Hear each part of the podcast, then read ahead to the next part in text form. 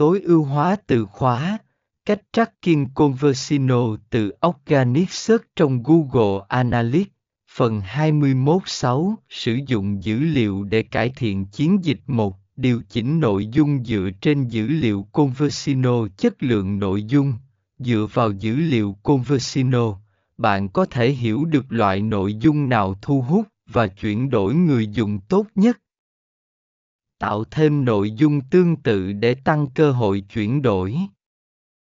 A. B. Testing Thử nghiệm các biến thể của trang web và nội dung để xem cái nào hoạt động tốt hơn. Sử dụng A, B testing để tối ưu hóa tỷ lệ chuyển đổi.